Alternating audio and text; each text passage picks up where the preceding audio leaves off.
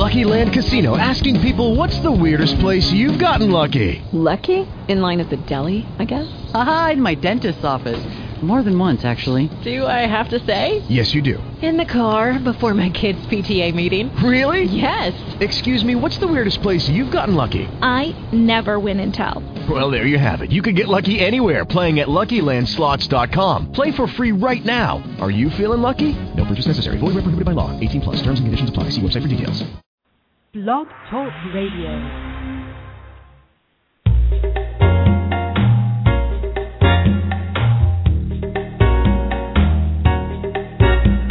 Reality Radio Entertainment presents Behind the Curtain with your host, Kathy Barrett. Welcome to Behind the Curtain, a show about how we navigate down the not so yellow brick road of life. I'm Kathy Barrett, and I hope you'll spend the next 30 minutes with me as I reveal what's behind the curtain. First of all, three amazing women are celebrating a birthday that I would like to announce. Anne Burgon, the incredible painter out of Seattle, Washington, that everyone seems to be talking about these days, uh, is uh, having a birthday today. So check out her work at anneburgon.blogspot.com. Fran Fermaint is a champion of people living with disabilities, and she is also someone whose spirit I really admire. Fran is also celebrating today. And Pat McMurray, who is the Director of Administration for Senator Patty Ritchie, and also happens to be my amazing sister, who I am so very proud of the work that she does. And all of the, these ladies, I wish them a fantastic uh, birthday celebration and so grateful uh, for the fact that they were born. Today, our show is about dream makers, and our guest is Michele Hunt, the author of Dream Makers Putting Vision and Values to Work. Michele is a leadership change catalyst, and we're going to be speaking to her in a minute about her life and career and what it takes to become a dream maker. But before we bring Michele on, I want you to all reserve May 6th in your calendars for an amazing afternoon with spiritual leader Dottie Janke. She will be appearing at Town Hall in New York City. It's a free event and it's going to begin at 2 p.m. So for more information, call 516 773 0971 or 212 564 4335. Now, Mother's Day is coming up. We got have several weeks to plan to get the perfect gift, but think about giving your mom a very unique gift this year, one that she will always remember. Make a donation to the Orphan Support League. It's just for just $6 you can feed a child for a week, which I find amazing. $80 will enable a child to attend high school, and $500 will support the children's home for a month. Now, you can donate whatever you have, any kind of change, everything is welcome. And you can do that by going to justgive.com or go to the orphansupportleague.org. I know Bryony Bax, uh, she was a guest on the program a few weeks ago, and every single penny that is donated to this organization goes directly to the children. There is no um, uh, staff that is paid for, there's no advertising dollars, none of that. Every single cent goes to those children directly. And other than Oprah Winfrey and Bryony Bax, I don't know too many other organizations that work in that way. So please consider that for your Mother's Day gifts. Michele Hunt and her work is all about leadership, organizational transformation. Michele works with corporations, nonprofits, communities, and governments to mobilize their people to achieve higher levels of participation, teamwork, and performance. Ms. Hunt has served on President Clinton's transition team in 1992, and in 93 she was appointed by President Clinton to serve as executive director of the Federal Quality Institute. Michele was formerly also on the top management team at Herman Miller as corporate vice president for people and quality. She is the author of Dream Makers, the book, Putting Vision and Values to Work, and she's also a very in demand public speaker. You can learn more about Michele Hunt and the work that she does by going to michelehuntsite.com, and that's M I C H E L E H U N T S I T E dot com. Welcome, Michele, and thank you so much for being with us today. Well, thank you. It's my pleasure. Well, that is some amazing resume you have there. I'm just blown away by the work that you do. But for the listeners out there, could you describe what a change catalyst is and, and what is it that you specifically do? Well, when I launched my business in '95, I, I I decided not to call myself a consultant, the, uh, and that was quite intentional because consultants come to organizations with the answers, and my point of view and my core beliefs are that the answers lie within people, mm. and basically our job is to uh, uh, unfreeze the barriers or remove the barriers so that the people can individually and collectively, collectively uh, discover their dreams, their talents, and put them to work against uh, an organization's goal, uh, their vision, and their values. So my work is I start working with the leadership teams to help them clarify and come to shared interpretation and shared understanding of their vision, that's uh, what's their picture of success look like? Where are they going? It's their north star. Mm-hmm. Uh, so that as they navigate, they all know where they're going. We have to be very clear about what that is, what their core values are, uh, so that as they navigate, um, they don't harm the environment, the people, communities, uh, the customers, whatever. And so the values serve as your rudder and then once the leadership team gets that clear, then it's important that every team in the organization go through that same process. And then the work is alignment. So it's vision, shared vision, shared values, and then everyone being liberated to help make the change necessary to align everything in the organization or the community uh, or the nonprofit um, align everything with the the vision, values, and uh, and goals. So it's it's um, getting everybody working together in collaboration and removing the barriers and uh, uh, you know allowing the human spirit to soar. And what is the most challenging aspect you find uh, in working with uh, corporations in particular regarding it, that? The the the number one thing is if the CEO, if the leader is not on board, then that's a challenge that cannot be overcome. Mm. Um, the the now you can't make judgment initially because it's not until you engage in deep dialogue with that individual uh, will you discover that possibly deep inside they really do want to create a place of purpose and they want to create sustainable value, which uh, we define as doing good and doing well. And so the biggest challenge is is um, is getting them to realize the power of shared vision and values, and the power that they have with a collection of people. The you know the the, the collective genius that's right there, wanting to contribute their gifts. But once once once they get a taste of it, they soar. I can see that. And, you know, it's really interesting. I was watching um, a pilot the other day, someone who's looking for distribution for a show, a television show. And as part of this uh, show, they it, it's a show about um, a headhunter kind of coaching people around getting jobs. And one of the uh, the people that was on the show was having difficulty, and he was a veteran. And so they were mentioning that there are certain very specific corporations that work to hire veterans that want to, you know, be that kind of company that uh, anyone who has served in the military can can go to. And you know, I didn't realize that they were out there myself. And when I saw what this company company did, and it happened to be Travelers Insurance, I I oh, yeah. said, okay, I'm switching my policy.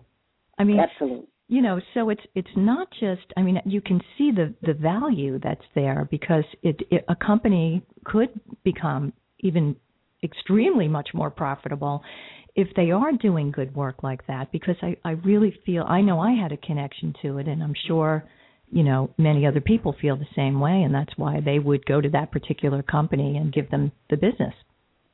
Oh exactly. I i was i was blessed to um have worked at Herman Miller, and, and if you notice, my title was vice president for people. Mm. I did not select that title. Max De Pree, the CEO, did, and so um, my 13 years at Herman Miller uh, was a I was a phenomenal student of what is possible when people mobilize around a compelling shared vision and shared values, and the people are liberated to contribute their gifts. Uh, we got in trouble as a as a company um, after 17 years of continuous success, being a leader in our field. Herman Miller made makes global office furniture. Um, it's a Fortune 500 company, and we became arrogant and uh, and complacent. And as the world changed, we hadn't changed with it. We had grown phenomenally, but we had not institutionalized our values. And when we were small, we could pass on our values through tribal stories, through relationships. But now we were at, we had gotten to the point where we were big and complex, and we had brought people from all over the world to work with us, and they brought their own vision and values. So everything began to break apart, and um, and we were within a year of probably uh, losing it.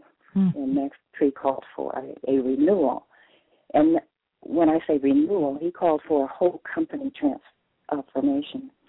And and what we did is he asked the one question: What is your vision for the company in three years? And we started with us on the on the top management team, and we just came back with numbers. but he said, okay, that's a good start. Find a way to bounce that through every team in the organization worldwide. And and uh, and we did. And what they told us is they want want to be, um, they want to to be a reference point for excellence by any measure. Mm. And so we did the same thing with the, the values because he asked what values would we have to embrace and institutionalize in our organization. And they came up with seven values, and those values reflect, included some uh, things like family, social, and environmental responsibility. You know, it, well, financial soundness was the last uh, value, believing that if we did all the, the other things like participation and teamwork, value uniqueness, becoming a learning organization, um, family, social, and environmental responsibility, and then financial soundness would be uh, the result.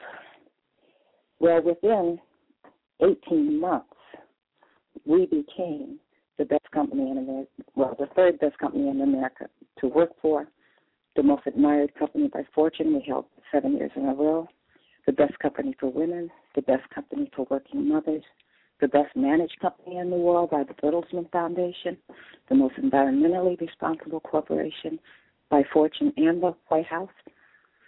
We we had double digit growth again and two stock splits in three years, and most importantly, we collectively created a high energy, spirited, uh, committed community of people uh, it, it was pal- palpable anywhere you went in the world. and People were proud of our terminal.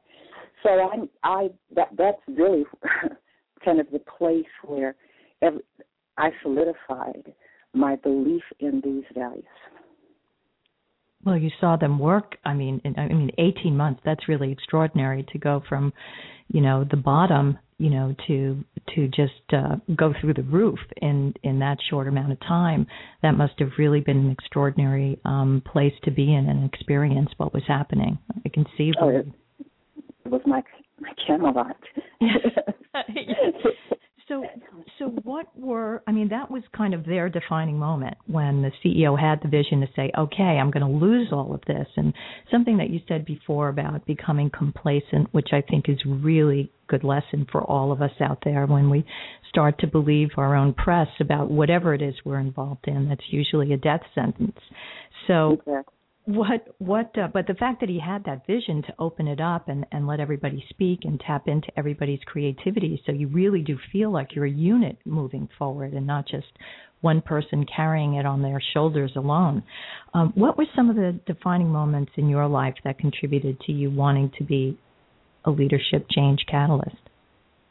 Um, well it's it's been the journey of my life. I mean, uh, Herman Miller solidified it around organizations, those core values, and and and and my vision for myself and the world. But I've been a student of dream makers all my life.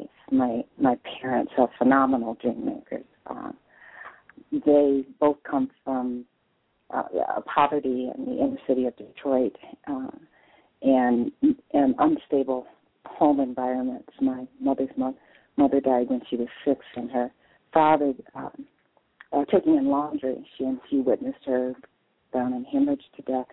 Oh. Um, and the father deserted them, them and so she um she basically became the, her siblings' protector and defender, and, and, and fought hard all those years to keep them together.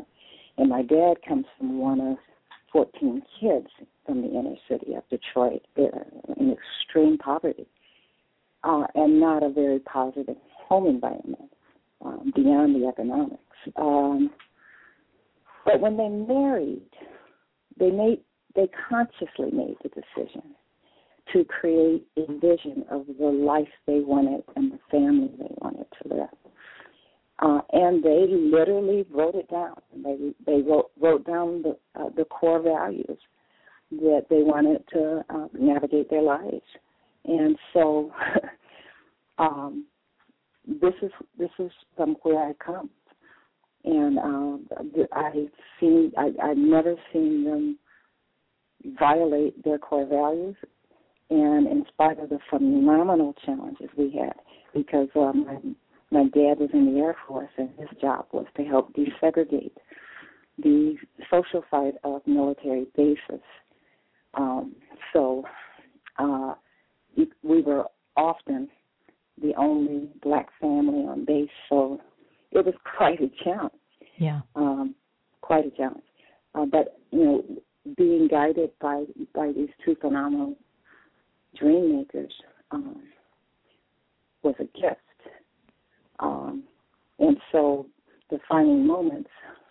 The first one was when I was six, when he, when my dad told me about the time that he had um, my brothers and I. We were six, seven, and eight, and he, I think he thought we were old enough to be told a story that was his defining moment, and that was when he um, uh, the chow hall, the the cafeteria on base had been segregated. Um, and at the end of the meal, my father was moved to go stand on the white table and give a speech on Brentford. Uh, obviously, they didn't appreciate that he was thrown in jail uh, on bread and water for five days. However, everyone that came to see him was moved by um, by his spirit by his spirit because not, he was so humble. You know, he meditated the whole time, which which put him in a peaceful place. Um, and when when he got out, uh, the chaplain and the commander uh, and things that happened in Washington. So his that's when he had his job uh, assignment to help desegregate military bases, and that was a defining moment because as my father told the story, he caught, he wept and mm-hmm. I mean he's six foot four, and and he wept to the to the point where he was on his knees. And I'll never forget him looking up and he says, "But don't you ever hate? Love is the answer." Wow. Uh, so that that was, you know, that will stay with you forever. Absolutely. And and then I think the second one that really was more personal to me was uh, the fifth grade. Um, we lived, we were stationed on, on Fort Campbell, Kentucky, uh, Fort Campbell um, military installation, and I was the only black in, in my class, of course. We had the fifth grade play, and it was a spring play, and they brought all the fifth grade classes together and we in the gymnasium, and, and it was just it was, it was I was so excited I'm a ham anyway, so I, I was just praying I'd get a part in the play. And so I was thrilled when she pointed to me way up. I, I sat way up at the top, and she said, "Michele, here's your part." And she starts singing. Cotton needs a picking hmm. so bad. Cotton needs a picking so bad. Oh Lordy, help me pick some cotton. Well, you can imagine, you know, fifth grade, I was embarrassed, I was hurt, I was angry. But when I started down the down the steps, I remembered something that my dad had done for us every morning. Every morning when you when you when you left for school, Daddy would take uh, each of us into the bathroom. We'd have to look at ourselves in the mirror, and he'd stand behind us, looking at us, looking at ourselves in the mirror, and he would say, I mean, I would say, I'm healthy, I'm happy, I'm beautiful, I'm intelligent, I'm loving, I'm loved, and I'm wise. And he'd make us say it seven times. So that, so that you know, he, he was giving us a vision of ourselves. I always thought it was silly, and we always tried to, to, to get out of it. Uh, but as I started down those steps, that is clicked in. I, can, I started saying to myself, I'm healthy, I'm happy, I'm beautiful, I'm intelligent, I'm loving, I'm loved, and I'm wise. And by the time I got to the gymnasium floor, I was fine. And I can remember looking at the teacher, bless her heart, you know, she, I'm sure there was no malintention, but just naiveness. Yeah. Um, I walked out of the gymnasium, I walked out of school, I walked home, sat on the stoop, in front of the you know military housing, and there was this big field in front of me, and it was springtime, so the dandelions had bloomed, and it was the most liberating day of my life because I chose the vision of myself versus the vision someone else was giving me. So that that that was huge. That's a very powerful story, and I when I read it in the book, I, it made me weep I mean, it really did. I was uh, crying for multiple reasons, I think. I was crying because I just, you know, feel that this is so important for people to hear because the younger generations that weren't around during the civil rights movement, um, they need to on on everyone from all different cultures really need to go back and kind of look into it and just see what the challenges were and that and recognize that they're still here today those things. And that I you know maybe you can guide us because that was my next question. This country to me right now is so divided and you know the kind of changes what kind of changes do you feel that we can make on an individual uh, level to reverse uh, you know this division and kind of foster the possibility of unity and and taking you know just uh, racism as an example um, because it's it's not just people that are obvious racists there are people that have programmed racism that are not even aware that it's there and it doesn't mean that they're you know horrible criminals or this or that they're just not even present to the fact that it lives within them. So, how can you guide us to start to each look individually for those uh, aspects within ourselves so that we can hopefully really get rid of this one day? Okay, I want to answer that question, but I do want to uh, just a caveat. Uh, I don't think that that story, that defining moment, was really about race. Mm-hmm. what it was for me was because everyone goes through that on some level. Everyone goes through exclusion. Yes, racism is institutionalized uh, uh, uh, exclusion, but but there's there's not a listener uh, that's hearing this now that hasn't felt excluded, uh, hurt, uh, uh, because of their uniqueness or because of something that was different about them. So I just do want to clarify that because I, I wanted to get to the shared vision. If you need a vision of yourself, and if you're true to that, you can overcome um, this stuff. And it does have to be overcome both individually and collectively. But to answer your question more directly, um, I do think people are changing. You know, mm-hmm. you're talking to an eternal optimist, all right? um, unapolog- unapologetically too. Yeah. Um, I travel 50 to 80 percent, and I've traveled all my life. And as I as I've watched this world unfold and been a part of it, I've seen phenomenal progress. But what's happening now with the social media um, revolution is astounding. it is. I mean, it's the genie is out of the bottle, and you can't shove it back in. And the genie is uh, we are connecting with one another, and we're connecting um, without boundaries. And oftentimes we don't even see what the other person looks like, and so a lot of the connecting is around common values or common interests. And these protests that are going on everywhere, I believe there's a there's a deeper thing going on.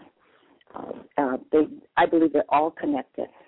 I believe people have evolved to the point where they are demanding the right to pursue happiness. People want to connect with one another. They want to be included, be heard. They want to contribute their talents. They want to learn and grow. They want to be recognized. Uh, and ultimately, they want to be loved.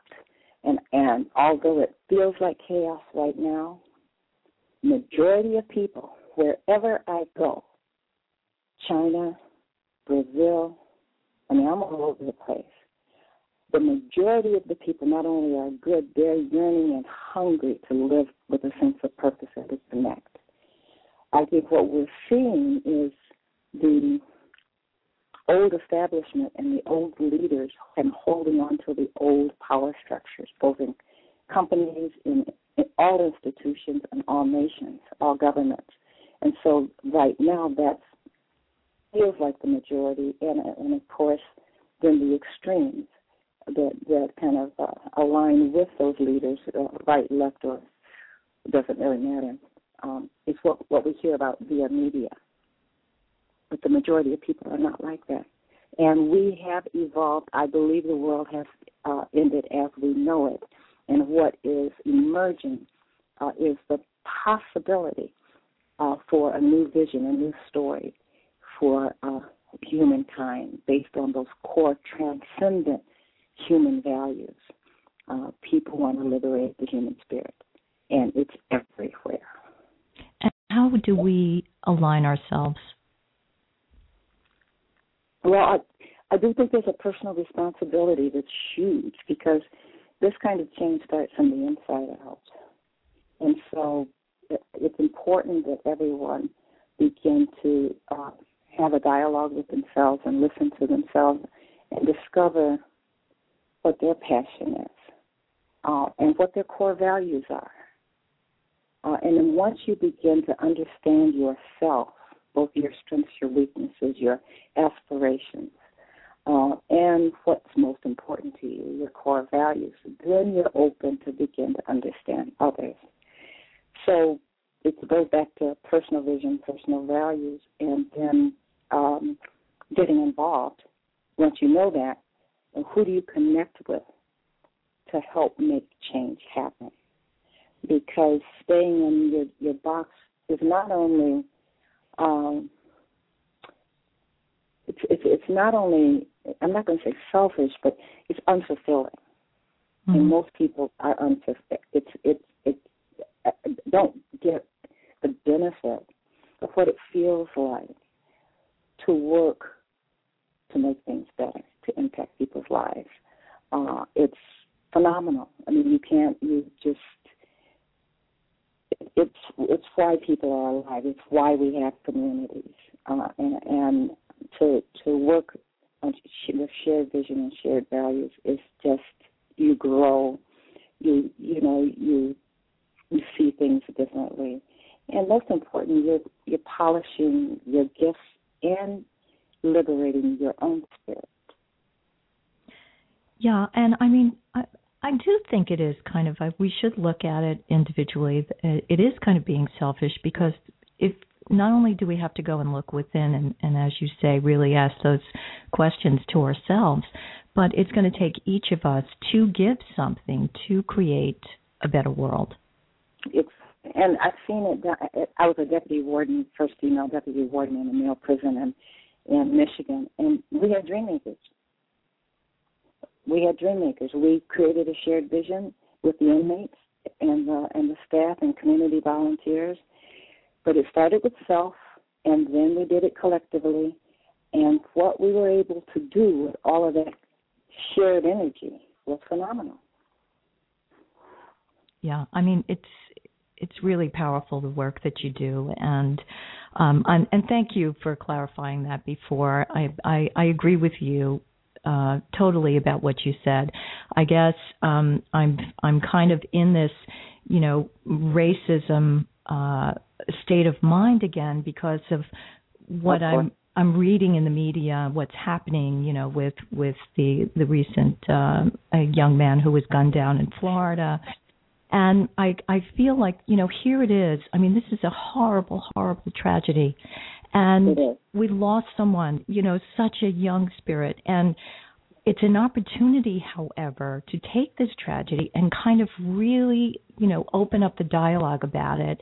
And uh, and some, uh, you know, I I feel from some of the articles I'm I'm reading and the way uh, it's played out in a lot of the media, it's just you know here come the two sides, here come the battle, here come the arguments, instead yeah. of being together collectively and saying, hey, you know what, there was uh, a perception and it wasn't a correct perception and someone died for it. So let's get into the conversation about what we need to do to to look Absolutely. at right? Absolutely. So I guess I mean, that's the conversation ha- needs to happen, and we shouldn't. We, we've got to stop being afraid to have the conversation. Um, the, the dialogue, uh, it, dialogue is healing, and uh, I think that's what we all want is to be healed.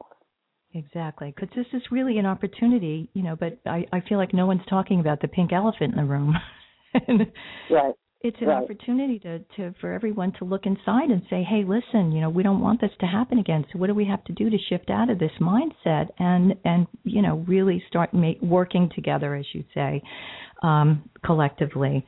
I, I could talk to you for another two hours. We're we're going a little bit over. Is that? Do you have a, a minute to stay with us, or do you have to? Oh, yes, I do. Okay, great. So let's go on for a little bit. Um, uh, that's really powerful, though. Everything you're saying, Michele. Let, let, let me let me because I, I, didn't want to sound like I was skirting the conversation either.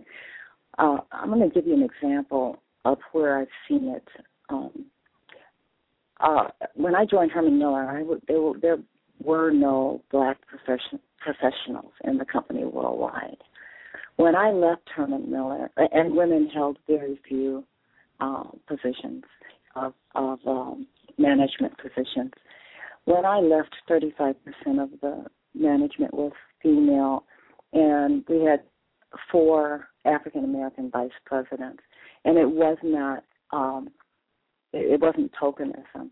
Uh, the vice president of the company worldwide taught uh, valuing uniqueness, which what we called was was our diversity awareness, valuing everyone's uniqueness. I saw a cultural shift happen very quickly mm. once people got and but we did use dialogue. We we literally used dialogue in small groups of people and we had honest conversation about what was in our hearts. Um, and eh, so I've seen that shift and the power of when you get together and take the time and ha- find the courage to have the conversation an authentic conversation uh, about inclusion, and it is about inclusion. Yes. Um, so, so I don't want to skirt that. We need that conversation on all levels. It, it speaks to the racism. It speaks to the bullying. It it, it speaks. It it just speaks to the inhumaneness, you know, that we uh, behaviors that that we have gotten into.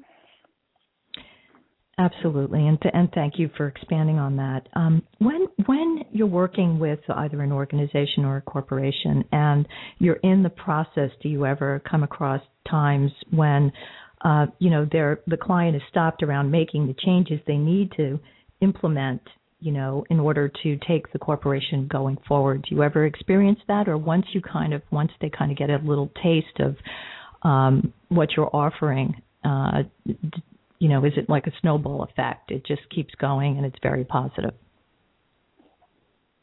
no, no, no. okay, um, wishful thinking on that part. oh no, no, it's not that easy. no, you, you, you feel that every day.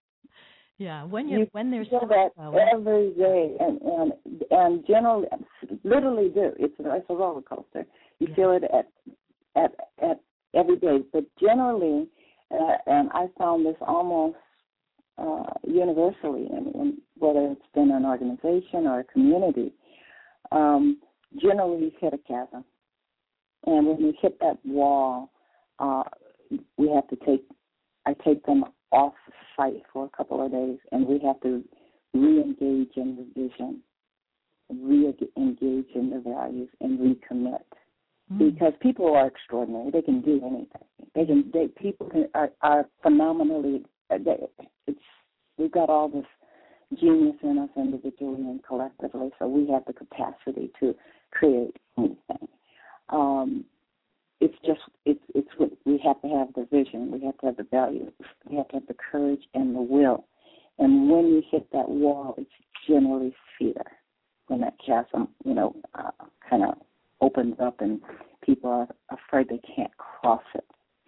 Uh, so it it that's when I have to make sure that the leadership team is aligned, and we have to recheck ourselves. And so um, uh, yes, always. It, it, it's the vision lifts you above your fears, and it, and out of the day to day minutia. And so, you know, you you can look up at that north star in the middle of that storm, and you can say, "Oh, that's look, there it is. I can still see it. That's where we're going." You know, and like I said, then the values serve as your rudder. Then you can get through it, and it you will get to a point where your your snowball effect, the momentum will be such that the energy then it's after you come back together and, and cross that chasm, um, the momentum it's is phenomenal. That's when it's full of energy and you know, you know the results are just just like left right left right. They're just positive uh, creation is happening all around you. Well, it comes down to you know individual again. I mean, we all uh, get stopped, and we all it's usually because we have some kind of fear about something, and and half the time it's uh, it's not even conscious, so we don't know what's preventing us from moving forward, right? So that makes a lot of sense. And that's interesting that you take people off site. That also is uh, brilliant because you, when we do get into the that place, if we don't pause and address the fear or at least try to uncover what the fear is, then you can't move forward. It's just impossible, exactly. isn't it? Exactly. Yeah. Uh, generally, in the process, you, you, go outside a couple of times. Uh, it's it's important and it's taking the time on exactly to, to reflect and to uh, re rebond around the, uh, the vision, the values, and, um, to make sure that everything's aligned, and, and to and to find out where the disconnects are and the course corrections. You know, you have to course correct all the time, but you have to you know come to shared agreement on, hey, this is where we kind of went off course.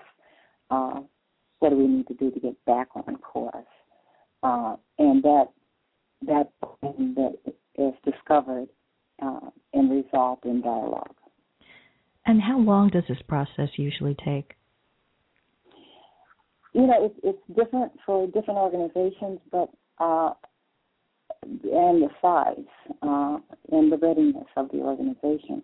Mm-hmm. But that 18 months before you start seeing, I mean, not before you, you start seeing the results uh, immediately when when when everyone understands that the leadership is serious, seriously wants to hear from them and to engage them, um, there is a, a culture shift that begins relatively early.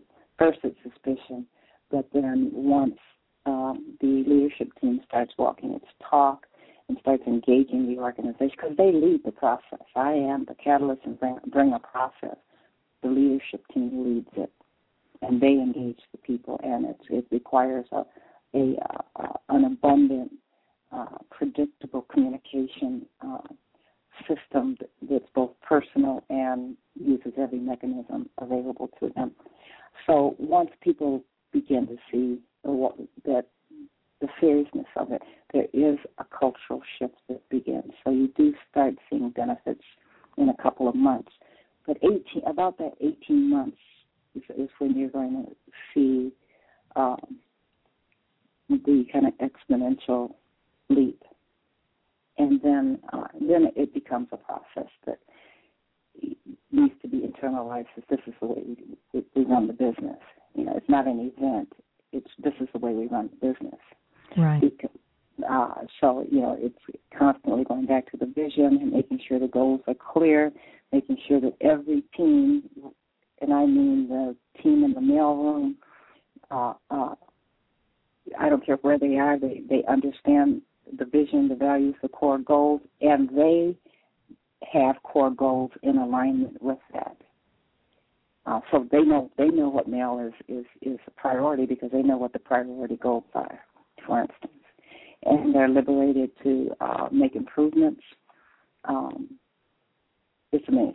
It's amazing. I, I can and, feel it. And, and I, I, you know, I love it in community. So, uh, you know, I, I'm working with uh, down in Rio de Janeiro right now, and um, I, I, when when people living in adjunct poverty in the favelas, the, the shanty towns uh, uh, surrounding Rio, can pull together and, and dream together what they want their neighborhood to be like, and then begin to work uh, uh, to make that vision a reality. I mean, that is just that's just phenomenal.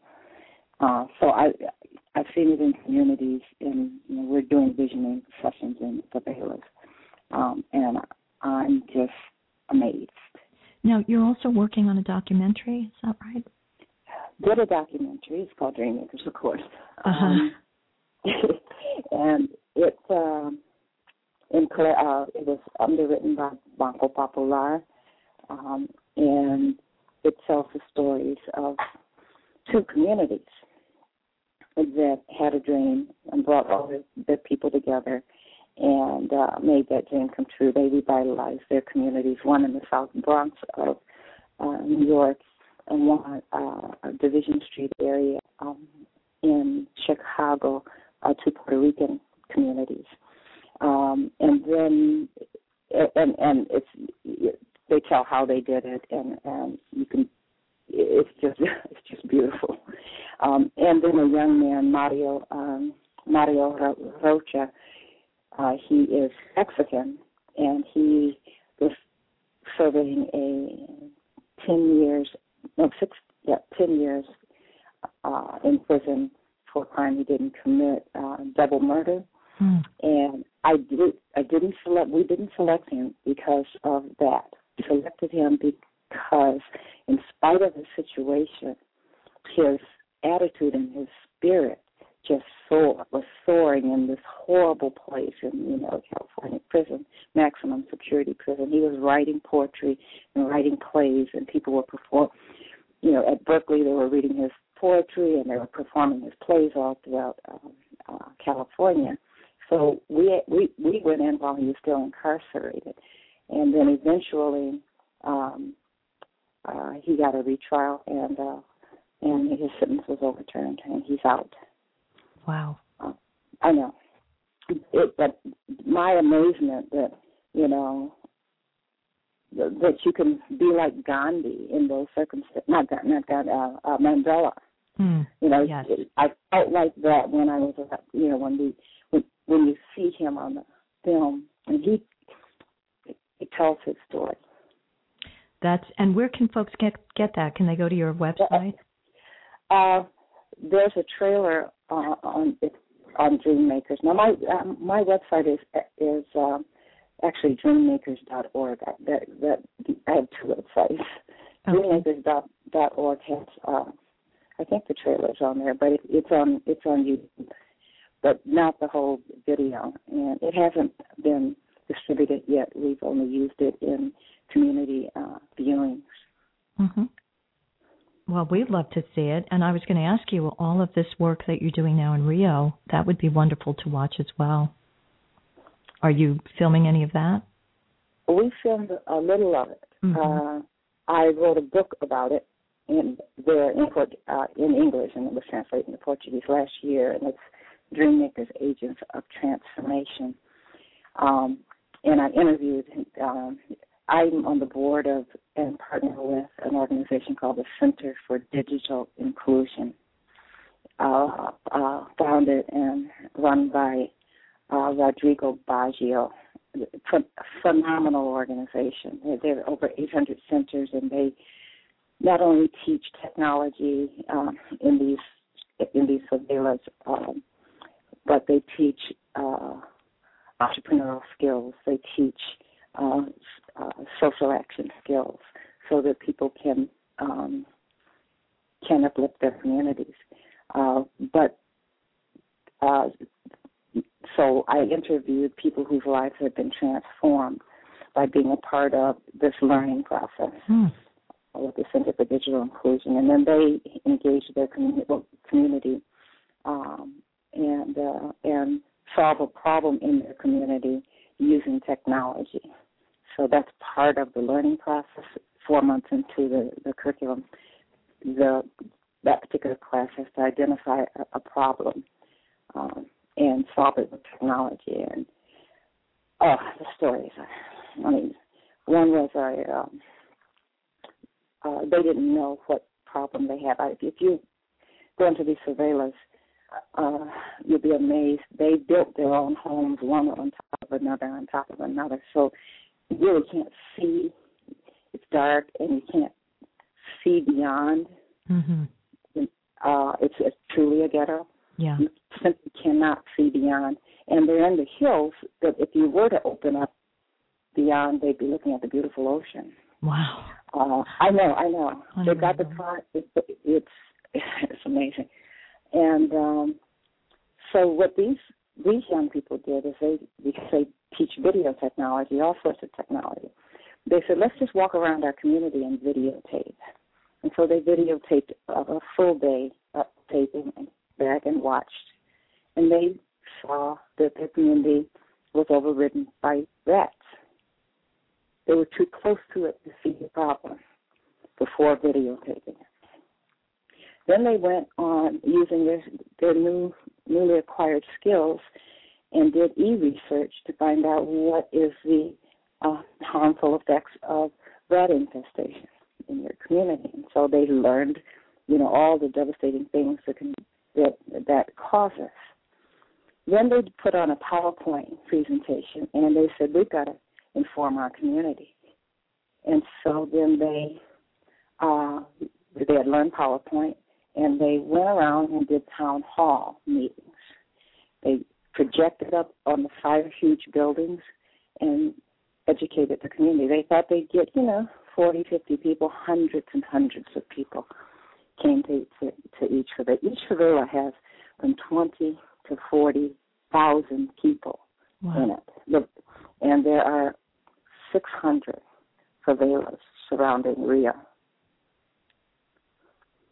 That's just extraordinary. I mean, I'm just blown away by not only the work you do, but to, you know, just hearing about all these wonderful projects and people facing the challenges that they're facing, but they're still rising above it and working together to create extraordinary results. I can talk to you for another 10 hours. I hope you come back on my my, my program again. Yes, and before I go, they did solve the problem. They yeah. they did they did government uh, e-government research. They went to their municipality, wow. and and they they talked them into um, trash pickup, which was the root of the problem. They had never had trash pickup. They they um, talked the community into developing these recycling areas that were safe and away from the, the, the drugs and all of that. So yeah, that's really astounding. I mean, I would so much rather uh, kind of tune in you know when anyone is watching a television that we tune in and see some of these types of stories which I think are far more inspiring and, and motivating to us than some of the programming, not to be negative, that's currently on there. I know um, we tried to get Dreammakers on NBC, and I won't name the name, but he was almost as high as you could get, and he saw it, and he was moved by it, but he was very honest to say it's too positive. Well, I you know that's that's on my mission statement. to be honest with you, that's something I'm going for because um I really, you know, that's what I'm working to do is to create an entertainment company that does provide that for people so that people so that we have a choice right now there's not very much of a choice in my opinion and um you know every day I get inspired by someone and it just lights me up and it makes me want to learn more about you know what they're working on and and who they are and how they got there. And I don't think I'm so different from everyone else. And I think if people start seeing those stories and and uh you know the same thing's going to happen. So one of the mission statements for me is to to really make that happen for the world and do what I can to make it available to people. And I so um treasure and and I'm so grateful for people like you who come on and speak from the heart and have this wealth of knowledge and experience. And i can just listening to you i i hear your passion. I get it. I feel it. It makes me passionate. So to know that you are out there doing the work that you're doing uh is going to make me sleep better tonight. I can tell you that. Well, let's get everybody engaged. And I really wish you the best on that. I will send the video if you send me your address to, because if I can do, help you in any way with that, uh, the uh, mindful entertainment, it would be, you know, it would be my pleasure to help. Well, wonderful. That's listen. That lights me up right there. I would love to work on uh, with you to make that happen, and uh, I really want to thank you, uh, Michele. Um, it, it's just been extraordinary today. And, and just before we go, what's next for you? Do you is there anything you want to tell the folks about before we leave that you haven't yeah, mentioned? my my my big dream right now is uh, because I've been so moved uh, with Rio de Janeiro, with with seeing the potential and the spirit of these folks, and they are really at the bottom of, of our society worldwide. So using the World Cup, 2014 World Cup and 2016 Olympics, I would like to be a, to serve as a catalyst to help the city of Rio Imagine Rio 2016 with an emphasis of inclusion and uh, people and community development in favelas. Wow. All right. Mobilize all that energy and mobilize, uh, you know, because it's it's they are so creative and they move fast, and so I, there's a hunger and there's a readiness there, and then there there's a, uh, a compelling reason with the games coming. So yeah, that's and then to put a spotlight on that for the world. Well, whatever I can do to help you, and I will, whatever kind of show you want to bring me concerning that, you have it. So just know you have a, an open invitation to come back um, and create any kind of show, and we'll put it on the air together. Thank you, thank you, Kathy, and thank you for uh, asking me to participate. I'm, I'm really thrilled. It's been an honor to have you with us today, and I, I thank you so much for bringing your wisdom and light to my program. Um, folks, I, uh, let's uh, thank again Michele Marie Hunt, author of Dreammaker, for being our special guest today. I'm in awe of the amazing work that she does and of how she uses her gifts to help others. And again, you can, uh, should I send them to the Dream Dreammakers? Uh, dreammakers.org and my email is Michele Marie Hunt at Gmail. And, and you, that's Michele with one L. And sorry to interrupt there, but if you are a corporation or a community in need of um, support from Michele, I can't think of anyone greater to you know be leading my ship through life than you. You're just extraordinary. So Thank thanks you. again, Michele. I just want to tell you can hang on with me for a moment if you like. Uh, next week, Robert Barnett and Greg Madelon will be here from Capel, Barnett, Madelon, and Schoenfeld to talk about what you need to know to file, file my tongue is gone now. File your taxes if you have made um, your same sex marriage legal. This is really important information which can save a lot of people time and money. And so I hope you tune in next week to our show on same sex marriage and taxes. This is Kathy Barrett sending you a virtual hug from behind the curtain. It's so great to have you along with me on this journey. I'll be back next week, and I hope you'll tune in. Peace, everybody.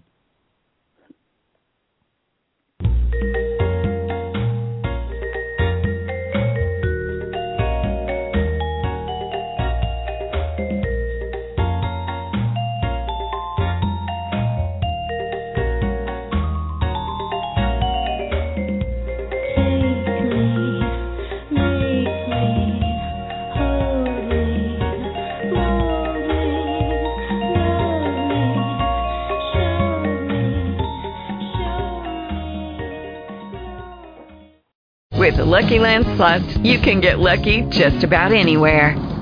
This is your captain speaking. Uh, we've got clear runway and the weather's fine, but we're just going to circle up here a while and uh, get lucky. No, no, nothing like that. It's just these cash prizes add up quick. So I suggest you sit back, keep your tray table upright, and start getting lucky. Play for free at LuckyLandSlots.com. Are you feeling lucky? No purchase necessary. Void where prohibited by law. 18 plus terms and conditions apply. See website for details.